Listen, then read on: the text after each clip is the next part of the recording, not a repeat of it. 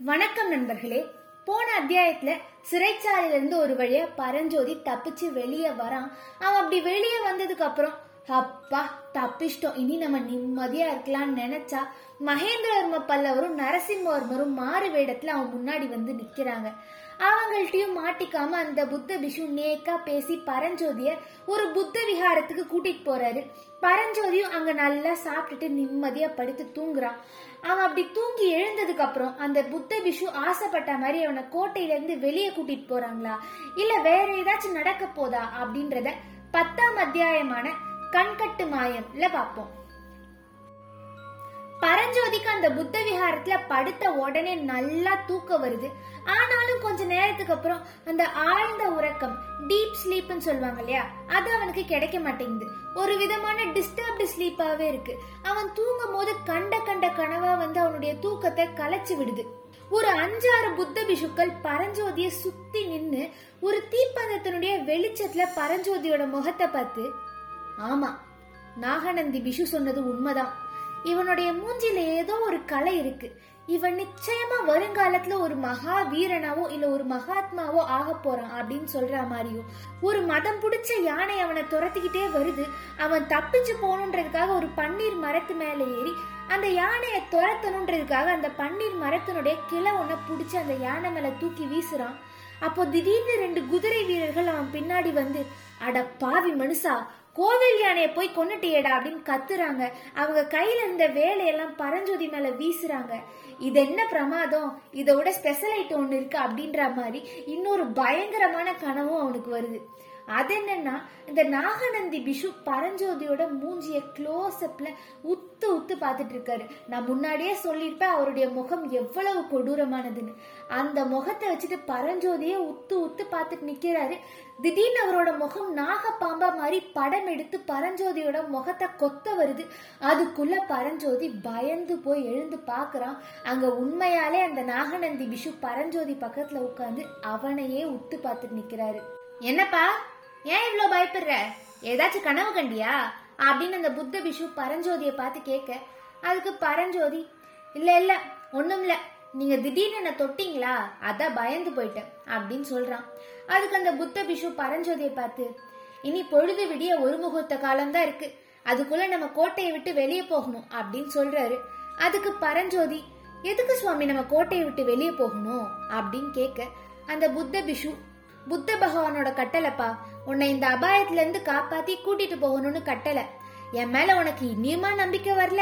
அப்படின்னு அந்த பிஷு ஒரு பரிதாபமான குரல்ல கேக்குறாரு. பரஞ்சோதி அமைதியா ஒரு பதிலும் சொல்லாம நிக்கிறான். சரி பரவாயில்ல இனி ஒரு முகூர்த்த காலம்தான். உன்னை இந்த கோட்டையிலேருந்து நான் வெளியே கொண்டு போய் விட்டுறேன். அதுக்கப்புறம் உன்னோட இஷ்டம் போல என்ன வேணா நீ பண்ணிக்கோ அப்படின்னு அந்த பிஷு இனி ரொம்ப கனிவான குரல்ல கேட்க பரஞ்சோதியால அதை எதிர்த்து பேச முடியல. அதனால சரி சுவாமி நீங்க நினைச்சத பண்ணுங்க அப்படின்னு சொல்லிடுறான். அதுக்கு அந்த பிஷு அப்போ அந்த ஒரு முகூர்த்த காலம் முடிகிற வரைக்கும் நான் சொல்ற பேச்ச கேட்பதானே அப்படின்னு கேட்க பரஞ்சோதியும் சரி சுவாமி நான் கேட்கறேன் அப்படின்னு சொல்லிடுறான். அதுக்கு அந்த பிஷு பரஞ்சோதி கிட்ட அப்போ உன்னுடைய கண்கள் ரெண்டுத்தையும் கட்டி கோட்டையை விட்டு வெளியே கூட்டிட்டு போற மாதிரி இருந்தா அதுக்கும் சம்மதிப்பியா?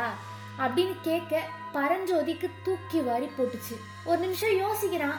ஆனாலும் சரி சுவாமி உங்க இஷ்டம் போல பண்ணுங்க அப்படின்னு சொல்லிடுறான்.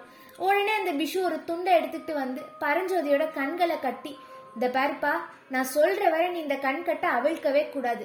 இந்த கோட்டையோட வாசலை தாண்டுற வரை நீ என்னோட சொல் பேச்சு தான் கேட்கணும். நீ இப்போ என் மேல நம்பிக்கை வச்சினா அதுக்கான பலன் உனக்கு இன்னைக்கு இல்லைனாலும் என்னைக்காச்சும் ஒரு நாள் கண்டிப்பா கிடைக்கும். அப்படின்னு சொல்லிக்கிட்டே பரஞ்சோதியை கையை பிடிச்சு கூட்டிட்டு போக ஆரம்பிக்கிறாரு. பரஞ்சோதிக்கு உள்ளுக்குள்ள திக்கு திக்குன்னு அடிச்சுக்குது.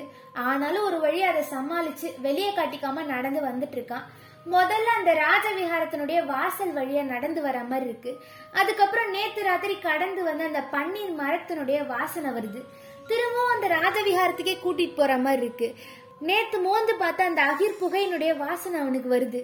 இந்த பிஷுவை நம்பினது தப்பா போச்சே. வந்த இடத்துக்கே நம்மள கூட்டிட்டு போறாரு அப்படின்லாம் யோசிக்கும் போது தான் அந்த பிஷு அவனுடைய மைண்டை கன்ஃபியூஸ் பண்றதுக்கு. அவர் கூட்டிட்டு போற வழி பரஞ்சோதிக்கு தெரியக்கூடாதுன்றதுக்காக இப்படி இழுத்தடிக்கிறாருன்றத புரிஞ்சுக்கிறான்.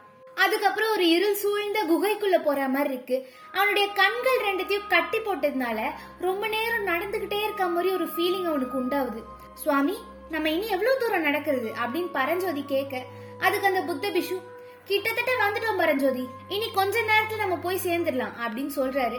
கொஞ்ச நேரத்துக்கு அப்புறம் ஒரு இருள் சூழ்ந்த அறையில இருந்து வெளிச்சத்துக்கு வரப்போ நமக்கு ஒரு ஃபீலிங் கிடைக்கும்ல? அந்த ஃபீலிங் பரஞ்சோதிக்கு வருது. நம்ம கோட்டையை விட்டு வெளியே வந்துட்டோம் அப்படின்ற எண்ணத்துக்கு வரான். கொஞ்ச நேரத்திலே அந்த பிஷுவும் கண்கட்ட அவிழ்த்து விட்டுறாரு காஞ்சி நகரத்தோட கோட்டை வாசல்ல இருக்க அகழிக்கு பக்கத்துல நின்னுட்டு இருக்காங்க அப்படின்றதையும் தெரிஞ்சுக்கிறான்.